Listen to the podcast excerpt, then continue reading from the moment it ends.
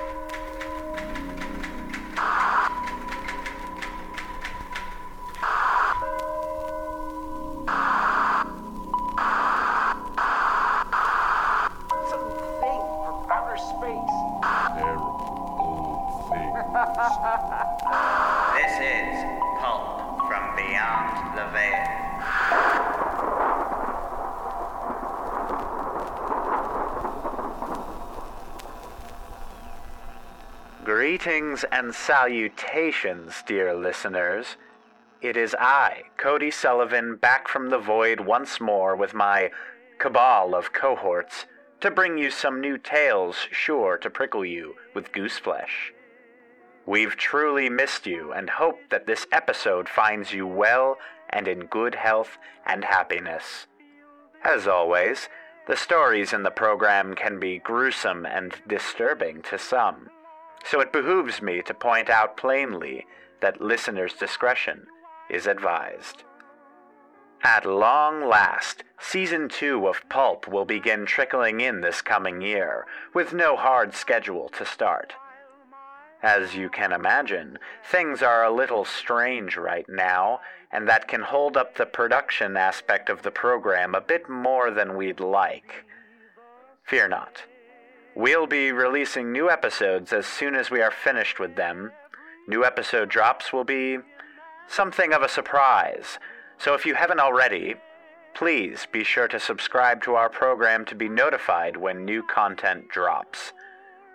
While you're at it, if you would kindly review our show wherever you listen, it would be very appreciated. It helps us more than you know. Now, with that out of the way, this is Pulp, so let's begin. Mr. Pop. Ah, yes, the open sea. To some, the very thought is frightening and disturbing. Alone with nothing for miles in any direction you look. That is, of course, unless you look down into the obscuring, briny depths. What secrets lie beneath? What horrors unforeseen lurk mere inches beneath your raft? And what, pray tell, is the source of that enchanted song whose ethereal tune hangs lightly on the wind? Keep an ear out, and you'll hear it. This tale, written by Gustav Grift, is called Songs of Starving.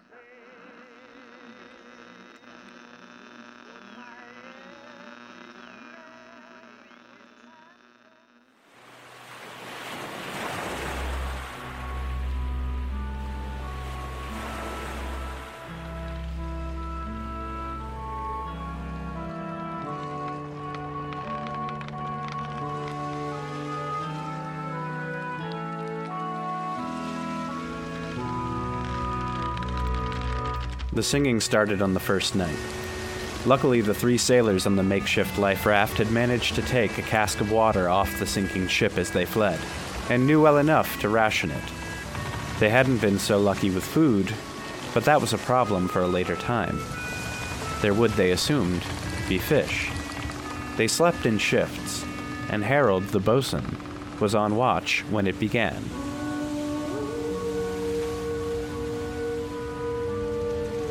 Huh? What the hell? Guys, guys, do you hear that?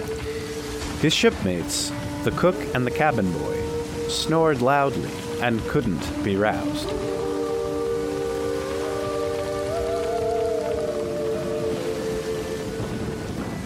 You're just the sort of thing I've been waiting for. Thick and strong. Weary, though, and sunbaked and hungry. The bosun looked about him in shock for the unseen stranger.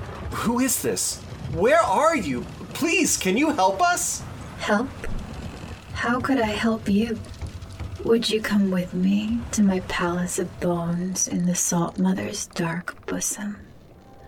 I think not. If you did that, your lovely skin would turn all nasty gray and your eyes would bulge out, and finally, You'd get all crumpled by every bit of water in the wide world sitting on your head. Then all there'd be for me to do would be to chase off the crabs before they picked away your pretty face, which would, of course, be much less pretty after all. Help? With advice, perhaps. Don't let the waves and the passing days take the life from your cheeks or the beautiful, thick belly. Stay lovely, if only for me. The bosun scanned the horizon and saw only waves and stars. Then he peered over the edge of the tiny raft just in time to watch a comely body and a cloud of raven black hair disappear into the depths. The next day, he told the cook and the cabin boy about the uncanny incident and immediately regretted it. you dumb son of a bitch. You're so starved for tail, you looked at a fish and see a woman. The cabin boy, who never spoke, grinned his wide grin, but kept his gaze on the ocean. I don't know what you find so funny, lad. I tell you, I'd sleep with one eye open. You'll not only keep this one from fondling you in your dreams, but you may even see a real, live siren.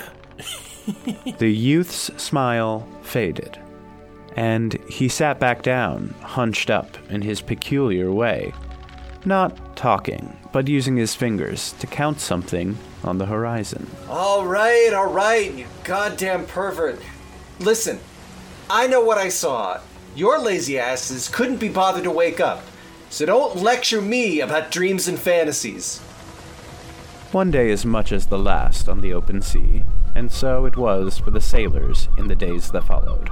They very nearly succeeded at quenching their thirst with water budgeted from the barrel. The only sounds were the waves, distant gulls, and the rumbling of the sailor's guts. It's the damnedest thing. An ocean full of goddamn fish and not a goddamn one of 'em in arm's reach. I tell ya, boys, when we get into port, I'm gonna get myself a table at whatever podunk inn we find, open up a tab, and eat lamb and pork and pie and taters till I. Listen, Cookie, do me a favor and just shut the hell up about all that, will ya? The cook did as the bosun said, but no quantity of silence fills sailors' stomachs. As the cook had noted, neither fish nor bird nor any other beast came anywhere near their pathetic craft. At times, Cookie would lapse into idle talk, trying to start a pleasant conversation with the bosun or even the cabin boy. The latter was folly, and the former inevitably turned into a quarrel. By midday, not even the bitter wind that blew off the sea could cut through the stolid silence. Night came.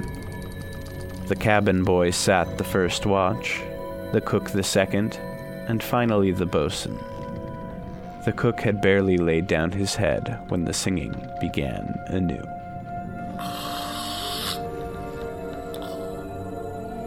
Cookie! Cookie! Wake up, you stupid, lazy son of a bitch! The singing, it's back! He won't wake up, dear. To ears such as his, my song brings only slumber. Men like him just drift through the world, gorging themselves on its base pleasures, but never paying heed to the meaning beneath it all. Not you, though. Never you. Oh, oh yeah? And what am I like? What could you possibly know about me? There was the faintest disturbance atop the moonlit waves, as a head of black damp hair emerged from the foam, followed by pale hands. These pulled back a curtain of sodden bangs, revealing a pale, grinning face. The dark eyes and wide smile were feral, but alluring. I know you've strong, beautiful arms and a striking jaw. I know that you hear me which is more than I can say of that one. She gestured a lithe arm toward the sleeping cook, and the hairs on the bosun's arm stood on end. His stomach turned at the idea of a man so coarse as to disregard the beautiful stranger. Yes. Well, I'll I'll not pretend I like the man. Still, it's hardly a crime to be skeptical about well, whatever it is you are. Is that really how you feel, Harold? Wait. How do you know? I listen, Harold, and so should you. If only one of you, you or the cook that is, were to live on and shape the surface of the world after this, it would please me if it were you. Harold, you're so hungry. You must eat to keep up your strength. Yes, yes, of course. Can you bring me food, fish, gulls, anything, please? Sweet, beautiful man. My food would not nourish you any more than Salt Mother's blood. Wait a bit. What are you about? What do you know of men, and what's your business with me? Am I beautiful to you, Harold?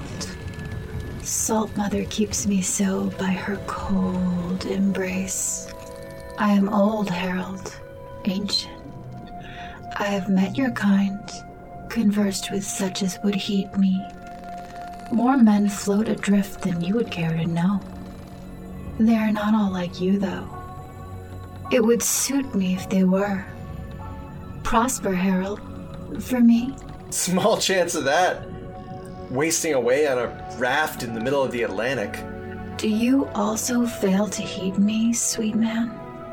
There are ships near this place. Salt Mother whispers of them. If you would only last out the moon. If one might die so that two could live. No!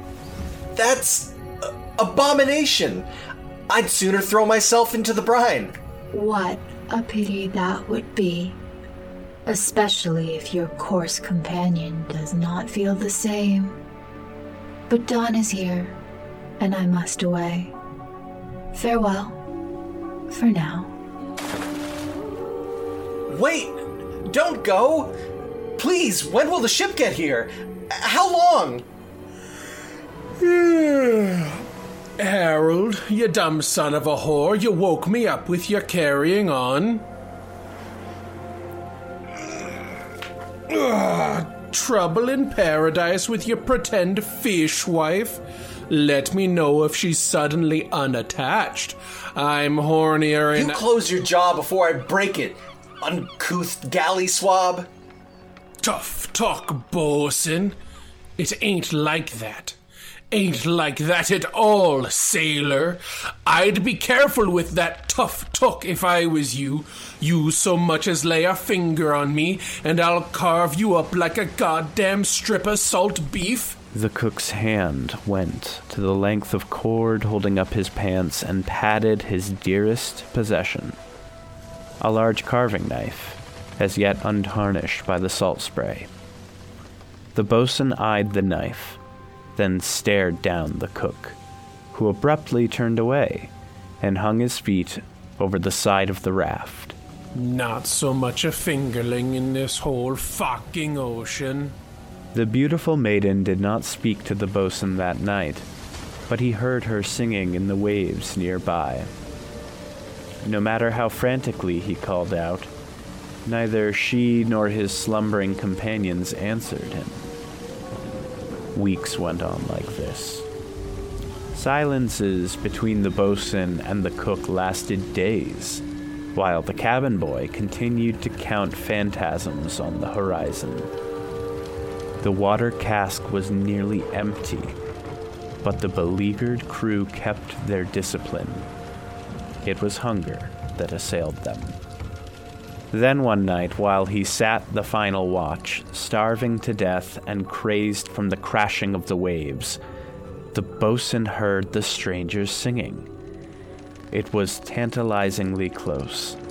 Her delicate white hands breached the water first, and clutched the side of the raft.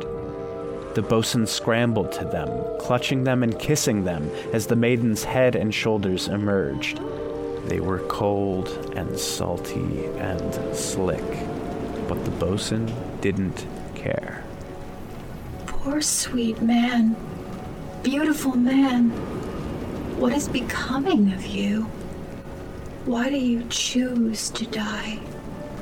I have stayed distant because I cannot bear to see your godlike visage waste away to naught. Please. Oh God, please. Stay with me. I- can't stand the silence another day. And you will not unless you eat. Listen. There is a ship not five nights hence, but you will not live to see it unless you eat. Why must three die when two may yet live? Just a boy. Elias, I mean. The, the cabin boy. Yes, yes! He must live on, poor thing. You both must. Make your move before that other creature fades away to uselessness. Goodbye, beautiful man. Until we meet again. All right, goddammit, I'll do it. Are you happy? I'll cut him up and I'll eat him and wait for your goddamn ship. But don't leave me again. You hear me? Please don't leave me again. The bosun spun around and lunged for the cook's belt line, but the sleeper's eyes shot open. Before the bosun was upon him, the cook had the knife in hand and was slashing at his would be attacker's face and hands, painting the deck with blood. You gonna eat me, is that it? Pick old Cookie apart till you get rescued by some plush merchant ship? I don't think so, you delusional bastard. The knife hand struck out again, this time aiming for the bosun's guts. Harold wrenched onto the cook's wrist just before the blow landed, but the knife broke the skin anyway. Slowly, slowly, it inched towards his innards as the stranded sailors struggled for control of the blade. With the final strength of a dying man, the bosun wrenched his adversary's wrists away, removing the knife and shoving it into the cook one, then two, then three times before he was pushed hard towards the edge of the raft. Still clutching the knife, the wounded bosun staggered backward just as a great swell ran beneath the craft, pitching him into the brine where he thrashed and gurgled for a moment before surrendering to the depths. Well, boy, what in Davy Jones' name are you waiting for? Come help me get these wounds cleaned and bound. The boy stood up, humming softly to nobody in particular. With ease, he picked up the heavy oaken water barrel. Not with the drinking water, you dumb bastard. Salt water'll do fine for these cuts. I'll do it. Just come back. What is this? What the hell is this? No. No! Obsessed arms brought the barrel down hard, and the cabin boy found himself alone. Please. I did it. I'll do what you asked of me. Just. Just come back.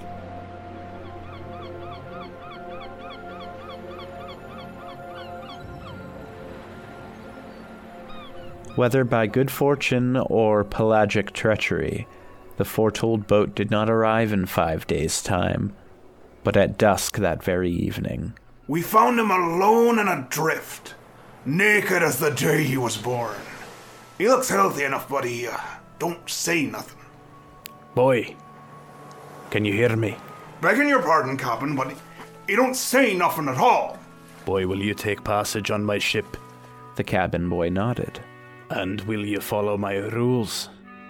Will you work? Twice again the boy nodded. All right then. Davis, give the boy some clothes, bring him to his bunk. Soon as he's had a moment to get himself cleaned up and dressed, bring him something to drink and a hot meal. The boy's eyes went wide, and his hand clutched at his distended stomach. N- no. What? Speak up. What do you mean by that, boy? No, thank you, Captain.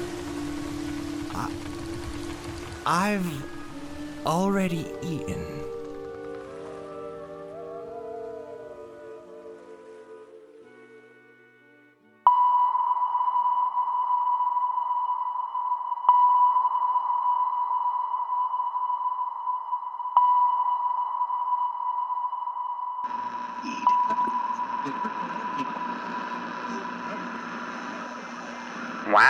Zowie. Anyone still hungry after that? Good.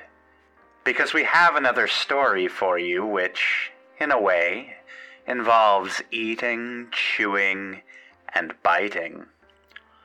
What can we say? After so long away, we've really worked up an appetite. More on that in a moment. But first, it's time for this episode's scheduled ad break, brought to you by the fine people of Compass CBD THC.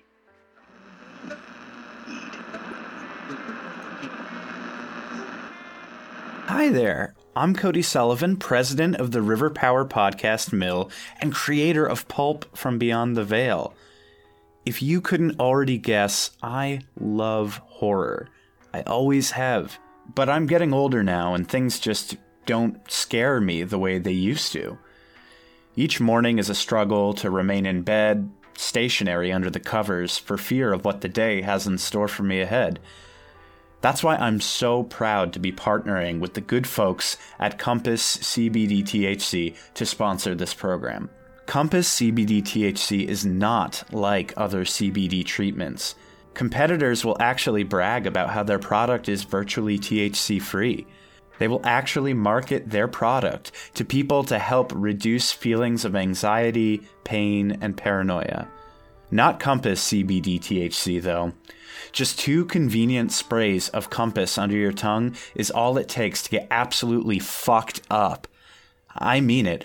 With Compass CBD THC, say goodbye to checking the mail in the morning or leaving your house to get that gallon of milk or go to work. You're gonna get so fucked up, you're gonna swear there are people in your walls filming you and sending the tapes to your stepdad while he's at work.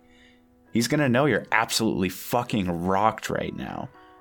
The people at Compass CBD THC were kind enough to send me a sample of their convenient therapeutic spray, and I can tell you firsthand that I'm high right now and I'm scared. Pulp listeners can get 10% off Compass CBD THC spray today by going to fear420.com and entering the promo code When Will This Stop? That's one word, When Will This Stop, at fear420.com.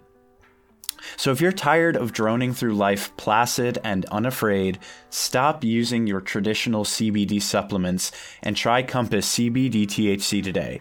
Compass CBD THC. It will fuck with you. Yes, yes, we all could learn a lot from the folks at Compass. Like how not to get comfortable being comfortable. Scared or not, it's time to move along, however, as we have one more story left to share with you. This next story is a bit of a recycle job on our account. While the story was indeed written by C.A. Sullivan and is every measure a pulp story, it first debuted earlier this year on the Halloween episode of this program's sister podcast, Science Night, hosted by James Reed and James Organ. When you've finished with this program, head on over to their page to give them a listen. Zombies have been a pervasive part of pop horror culture since the dawn of the dead, and for good reason. They play off of a gambit of very human fears sickness and disease, rot and decay, violence, and perhaps most terrifying of all, the loss of one's own free will. Such is the case with the protagonist of this next story, as we join him after the apocalyptic action has already begun, stuck in an elevator, not exactly alone, and even worse, bit. Mr. Pop.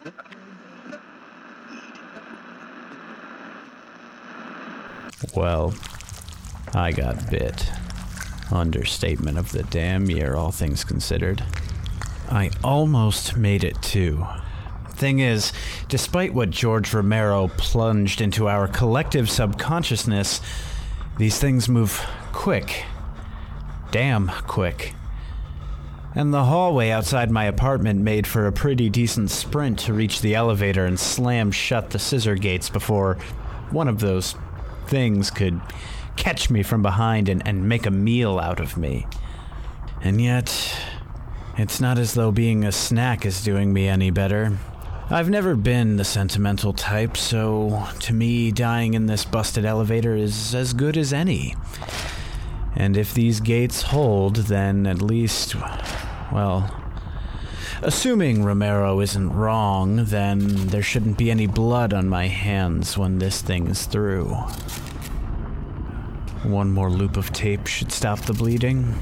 With a wince and grit of my teeth, I wrapped the roll of duct tape, flecks of original gray peeking out from behind a sheen of red, around the ruined stump that was my right foot, all the while my pursuer gnashed at the little bits of flesh between the webbing of my toes.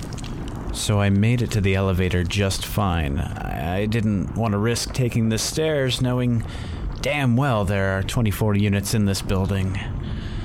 Assuming not everyone lives alone like me, I'd estimate a good 60 or so people live here. Well, used to, judging by the screams. Sometime yesterday evening, I heard the first one. Sounded like an old woman. Maybe Joanne from 8C, just above my unit. Didn't last long, though. Went quiet before I could even try to phone emergency services. Which, of course, didn't pick up. City of 11 million people, all trying to get a hold of the police simultaneously, and what do they do? Shut the damn phones off. I remember there was gunfire outside, and as I shook the sleep out of my head, I noticed the distant sound of screaming, not just from my building, but from seemingly all around. This time I tried the police station directly, only to hear the familiar dated sounds of a tone indicating a busy line. Hanging up the call is when I noticed all the notifications. Bright and little neat icons all in a row texts, emails, voicemails, Twitter, Facebook, Instagram, CNN, and Fox News all lined up, waiting to let me know that the world as we know it had ended while I was sleeping, phone on silent, lying on the nightstand.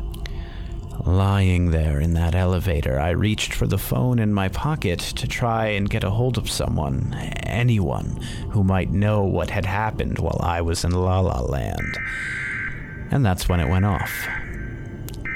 That's when I learned some confirmation that Romero wasn't completely wrong. These things, they're attracted to sound.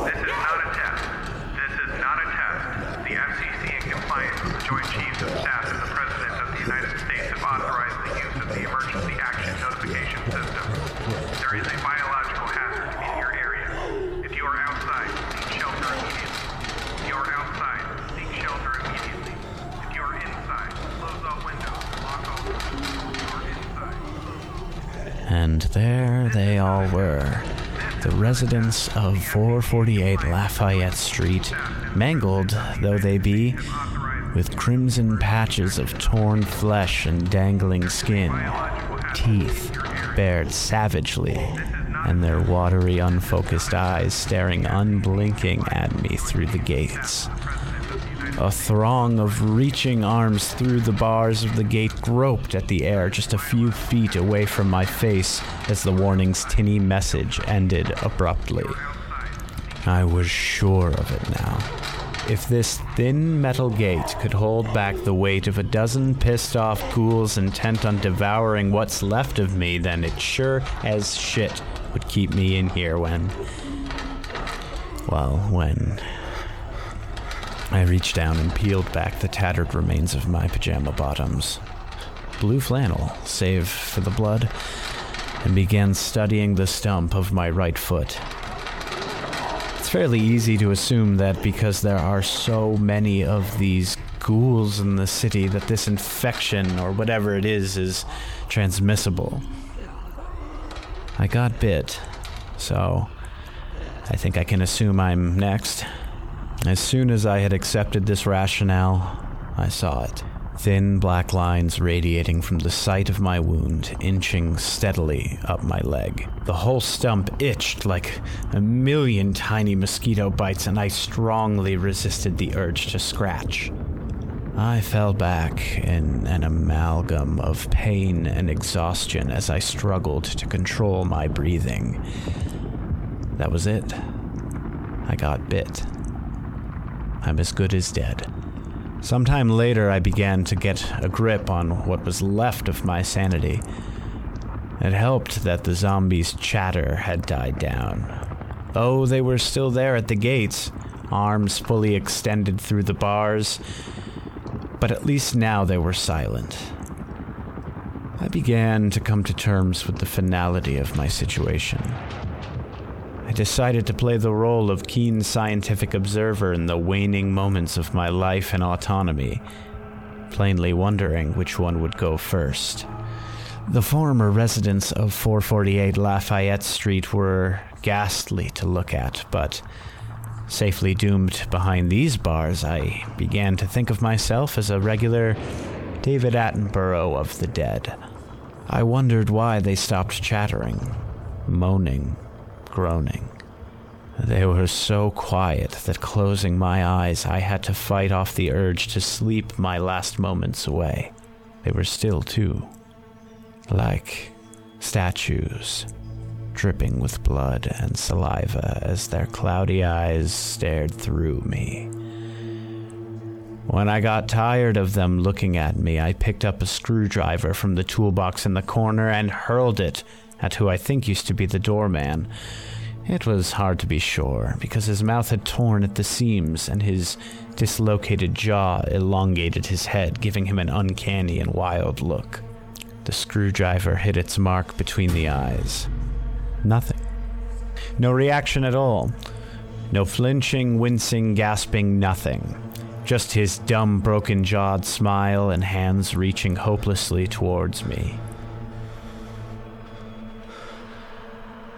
The fever I had suspected was coming on could no longer be denied.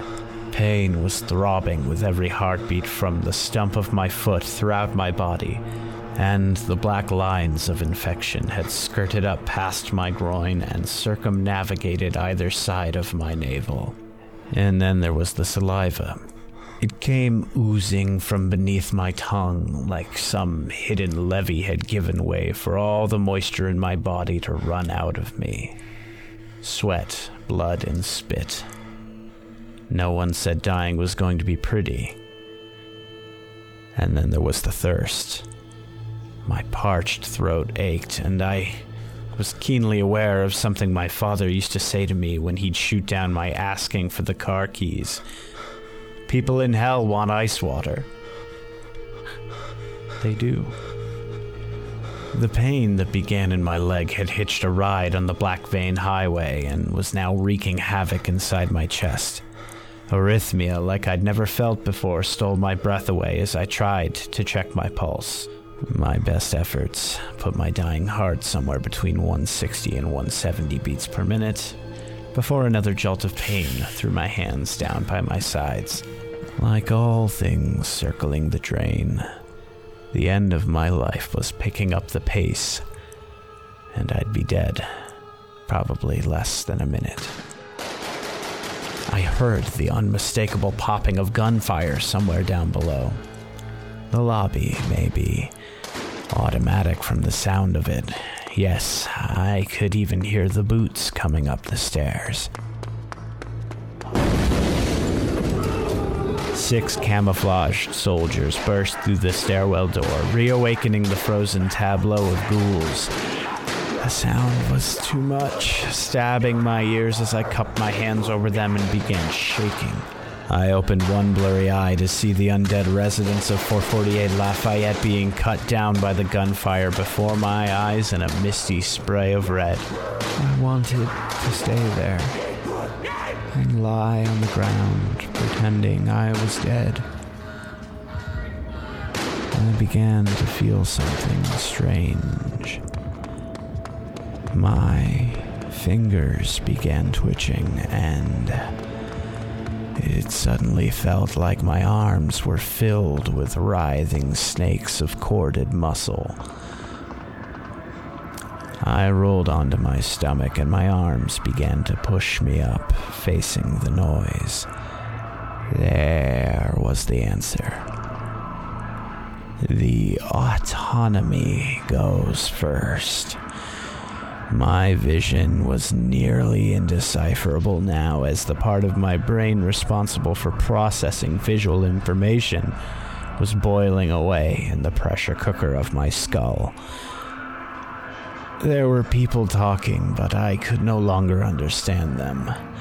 I only knew I was on my feet, well, my foot and stump, because I suddenly could only sense the ground beneath them and my hands outstretched.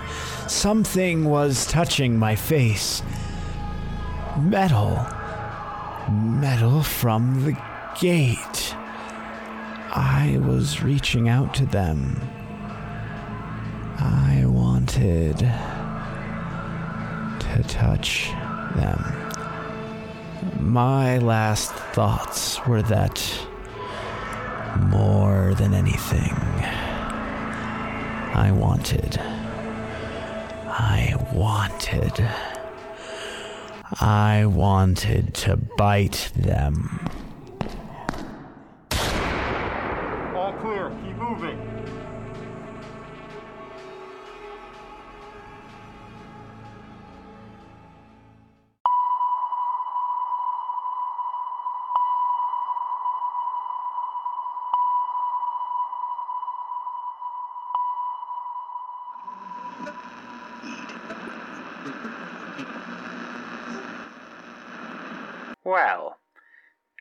Say I've had my fill of horror for the time being, and thus we must bring our program to a close. Once again, I can't overstate how good it feels to be back on the metaphorical horse, producing content for you dear listeners. If you enjoyed today's program, please give us a follow so that you'll never miss a moment when our new stuff drops.